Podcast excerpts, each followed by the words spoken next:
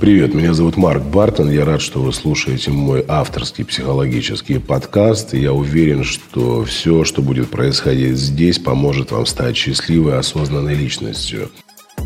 И раскрываю абсолютно разные темы. Это и самооценка, и самореализация, и сексуальность, и финансовое изобилие.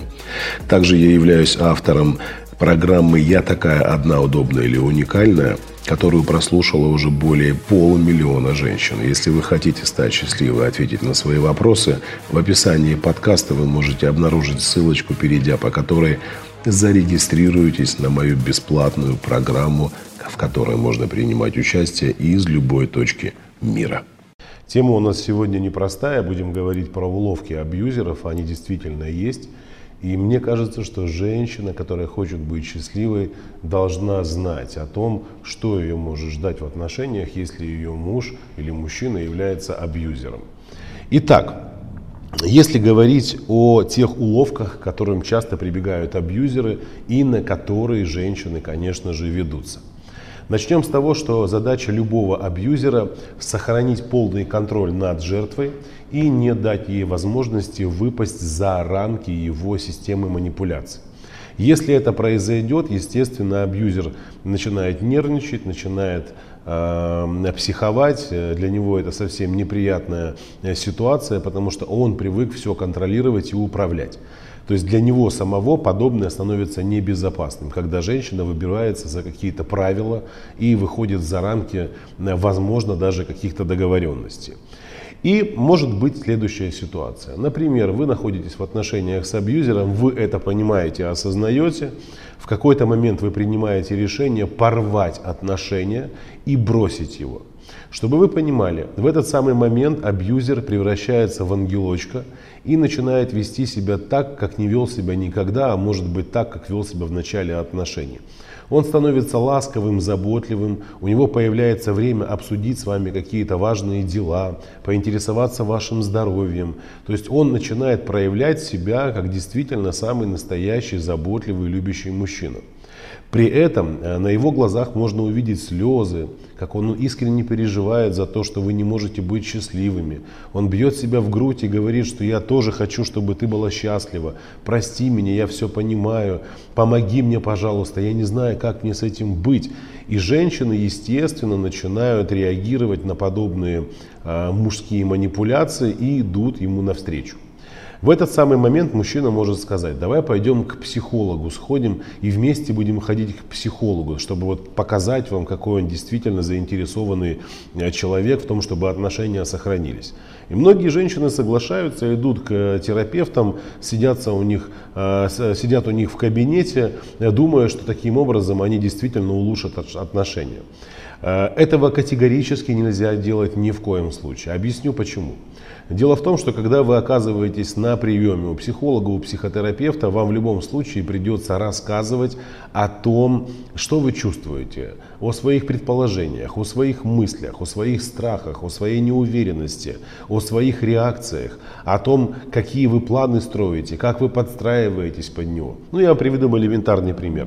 Вы сидите на приеме и в присутствии своего абьюзера рассказываете о том, что вот когда он приходит домой, я вынуждена изучать, в каком каком он находится настроении, как он расставляет там, а, снимает с себя вещи, какая мимика у него, как он разговаривает, интонация. То есть я подстраиваюсь под него и стараюсь сделать так, чтобы его не спровоцировать. Естественно, ваш абьюзер все это слышит, мотает себе на ус. И его основная задача в этом процессе будет создать видимость того, что что-то меняется, и при этом вырабатывать новые стратегии поведения, через которые он будет вновь вас уничтожать и сводить с ума. Кроме всего этого, абьюзеры очень любят э, произвести впечатление на психологов, на психотерапевтов. То есть они их могут какое-то время ненавидеть и рассказывать своей жертве о том, что все психологи, психотерапевты это шарлатаны, с ними не нужно связываться. Но если вдруг он оказывается у них в кабинете, он пытается транслировать, знаете, такую очень такую очень благостную информацию, он преподносит себя в ярком свете, он старается обозначить свои ошибки, признает эти ошибки, говорит, да, я виноват, я согласен, но вы понимаете, вот так-то и так-то. И у многих абьюзеров действительно получается охмурить э, терапевта, и многие терапевты по неосторожности даже занимают позицию абьюзера, тем самым внушая жертве, что это с ней что-то не так, что это она во всем виновата. Да, никто не спорит, что женщина в позиции жертвы тоже несет огромную ответственность за то, что она страдает. И там много зависимости гормональной, там много других факторов, которые заставляют ее находиться в таких болезненных отношениях. Но вы должны понять и осознать, во-первых, никогда не идти в совместную терапию с насильником. Не может жертва и насильник быть в одном кабинете у специалиста. Это то же самое, что вы ходили бы в терапию с человеком, который вас попытался изнасиловать на улице.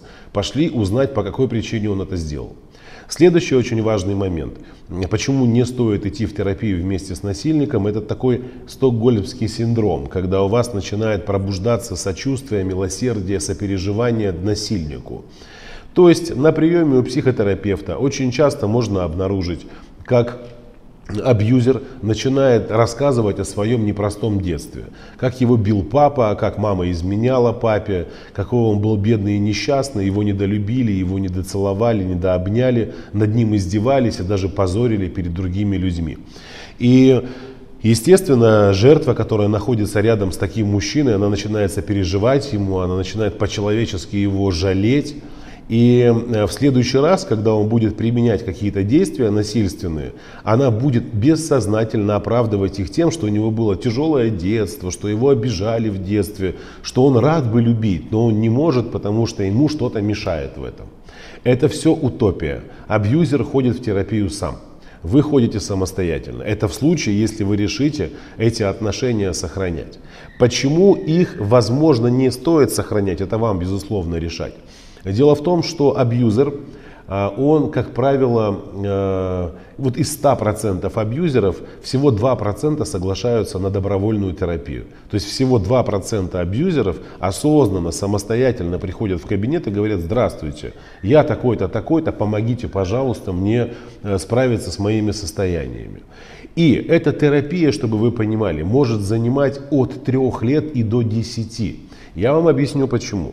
Дело в том, что э, с абьюзером прорабатываются очень многие состояния, в том числе и его когнитивные поведенческие стратегии, его рефлекторные реакции, его идентификация чувств и эмоций, как своих, так и своего партнера. Я вам приведу обычный пример. Муж приходит домой с работы, абьюзер, видит, что жена еще не успела приготовить ужин, он начинает беситься, злиться, оскорблять и унижать, ты никчемная, ты должна была заранее знать, и начинает к ней придираться. То есть пошел процесс насильственных действий. Он приходит к терапевту и говорит, вот я вчера пришел домой, жена не успела приготовить ужин, меня это жутко взбесило, я на нее налетел, сказал, что она тварь последняя, она меня не любит, не уважает, довел ее до слез, выбросил в унитаз ее котлеты и пошел лег спать, голодный, и мы с ней поругались. И, естественно, я там нахамил ей, нагурбил так, что она теперь со мной не хочет разговаривать. И терапевт говорит, давайте рассмотрим альтернативные реакции на подобную ситуацию. Например, вы пришли домой и увидели, что ваша супруга не успела приготовить ужин. А какие есть иные формы реагирования на то, что вы перед собой видите, кроме того, как отреагировали ранее? Абьюзер говорит, ну, например, я бы мог а, спросить у нее, а почему ты не успела приготовить к моему приходу и, выслушав ее ответ, ну, как бы сделать выводы и не ругаться с ней. Хорошо. А вот если предположить, почему она не успела приготовить обед, что бы это могло быть? Ну, возможно, она была занята или устала. А может быть, у нее, э, ну, я не знаю, может быть, она хотела мне сделать с пылу с жару, вот, чтобы я пришел, прям пока переоделся, умылся, помылся, она мне уже горяченькая, тепленькая на стол. И такое может быть. Вы попробуйте в следующий раз попробовать одну из альтернатив, одно из альтернативных действий и прожить его. Он говорит, да, хорошо. Приходит в следующий раз и говорит, я попробовал, вроде мы начали разговаривать, но меня потом начало бесить то, что она как-то не так мне приготовила еду. Там соленое было, либо пересоленое, либо перца много. То есть абьюзер в моменты терапии своей, трансформации своей личности, казалось бы, э, пытается помочь себе, но при этом уничтожает свою женщину дальше. То есть она здесь выступает таким подопытным кроликом, И, э, естественно, в этих отношениях с этим подопытным кроликом, то есть с этим насильником, представляет себя в качестве такого э, научно-исследовательского института. То есть как бы ты бери и экспериментируй на мне. И дальше продолжает страдать. То есть он может причинять боль и говорит, ну ты же видишь, я работаю над этим. Я не могу по-другому. Так вот, очень важный момент. И вот таких альтернативных э, реакций, идентификация чувств, эмоций, когнитивные стратегии, отношения с родителями, то есть там очень большой, огромный спектр работы, который занимает годы, годы. И как вы думаете, из этих двух процентов, которые обратились за помощью к терапевту, доходит кто-то до конца? Минимальное количество мужчин. То есть из этих двух процентов большая часть отвалится, и они не будут ходить в терапию. Никогда в жизни. По какой причине? Им проще найти новую жертву, нежели менять себя для того, чтобы строить счастливые отношения. Там все совершенно иначе. То есть вы должны понимать, что отношения с абьюзером – это особенная форма. Поэтому если ваш абьюзер вам предлагает пойти вместе в терапию, э, поработать над собой. Ни в коем случае туда не идите. Если он хочет работать над собой, он работает над собой самостоятельно. И здесь очень важный момент. Смотрите, дело в том, что очень часто абьюзеры, естественно, пытаются вызвать чувство вины и стыда у своих, э, э, у своих партнеров, то есть у своих женщин. И начинают говорить о детях. Вот, если мы расстанемся, дети будут расти не в полноценной семье, то есть этого не нужно делать, мы должны бороться за семью, мы должны сражаться. Вы должны понимать, абьюзер – это больной человек.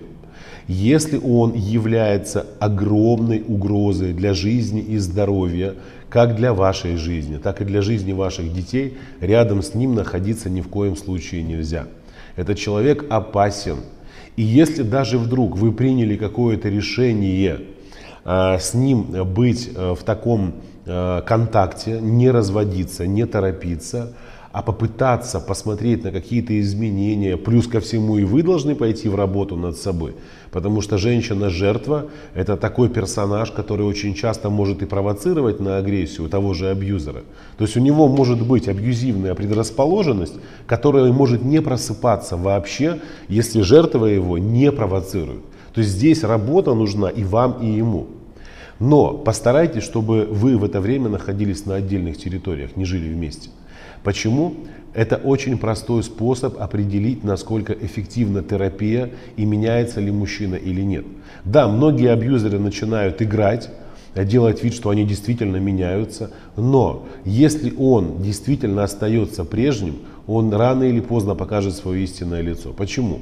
Так как абьюзер привык все контролировать, привык контролировать ваше пространство, когда вы переедете на, отдельный, э, на отдельную жилплощадь, будете где-то жить временно отдельно, он, естественно, будет пытаться ограничивать вашу свободу передвижения, он будет все контролировать, он будет нервничать. И обращайте, пожалуйста, внимание на поведение абьюзера. Его расшатывает, как качели такие эмоциональные. Сегодня он любит, завтра ненавидит. Потом опять любит, потом ненавидит. Потом дарит цветочки, потом говорит, чтоб ты сдохла. Потом приносит конфеты и говорит, ты бессовестная, ты мне изменяешь. То есть вы должны понять, вы не можете быть психиатрической клиникой. И женщина такой клиникой не, не должна быть.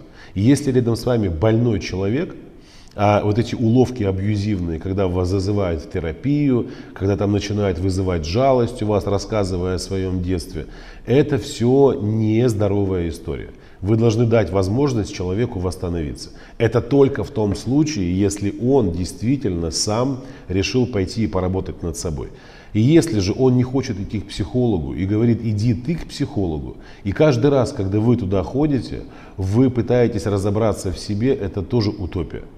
Если вы идете в терапию, э, находясь с абьюзером, ваша задача идти с одним единственным запросом. Как перестать быть жертвой? Как научиться работать с границами личного пространства? Как выйти из таких разрушительных отношений с минимальными потерями и с минимальным воздействием негативным на свою психику? То есть не нужно думать о том, как его поменять, как его изменить. Запомните раз и навсегда. Абьюзеры меняются в очень редких случаях. И то только в том случае, если это его личное желание. И как я уже сказал, терапия может занимать не один, не два, не три, даже не пять лет. И здесь очень важный момент, это тоже, знаете, не первый случай в моей практике, когда абьюзер, понимая, что от него жертва сбегает, то есть она уходит от него, и больше он не может ей причинять боль, он начинает бежать к Господу Богу в церковь, каяться, просить у Господа прощения, просить э, там причастя, причащаться, исповедь у него, говорить о том, что давай повенчаемся, то есть всецело показывать, как он покаялся и действительно пытается измениться. И для многих женщин это тоже становится, к сожалению, показательным. Они думают, что он пришел э, в церковь и все осознал. Это временный эффект. Еще раз повторюсь, даже если он пошел в церковь, это все здорово и прекрасно. Ходит там, причащается, исповедуется, молодец, умница. Но это не говорит о том, что он поменялся. Потому что многие девушки ведутся на эти выражения абьюзеров. Я все понял, я все осознал, я поменялся. Нет. Ему хочется в это верить, но это не так. Он ничего не понял, ничего не осознал. Он будет по-прежнему себя вести, плюс-минус видоизменяя свое поведение. Поэтому не идите на поводу у мужчины, который причиняет вам боль. Бьет, унижает, оскорбляет, подвергает вашу жизнь опасности и тем более опасности жизнь ваших детей. И, конечно, если вы хотите более подробно изучать вопросы работы и с э, границами личного пространства, и поведения абьюзеров, и э, понять, э, каким образом с минимальными потерями для себя из этих отношений выбраться. Не игнорируйте мои приглашения проходить мой бесплатный интенсив «Я такая одна, удобная или уникальная».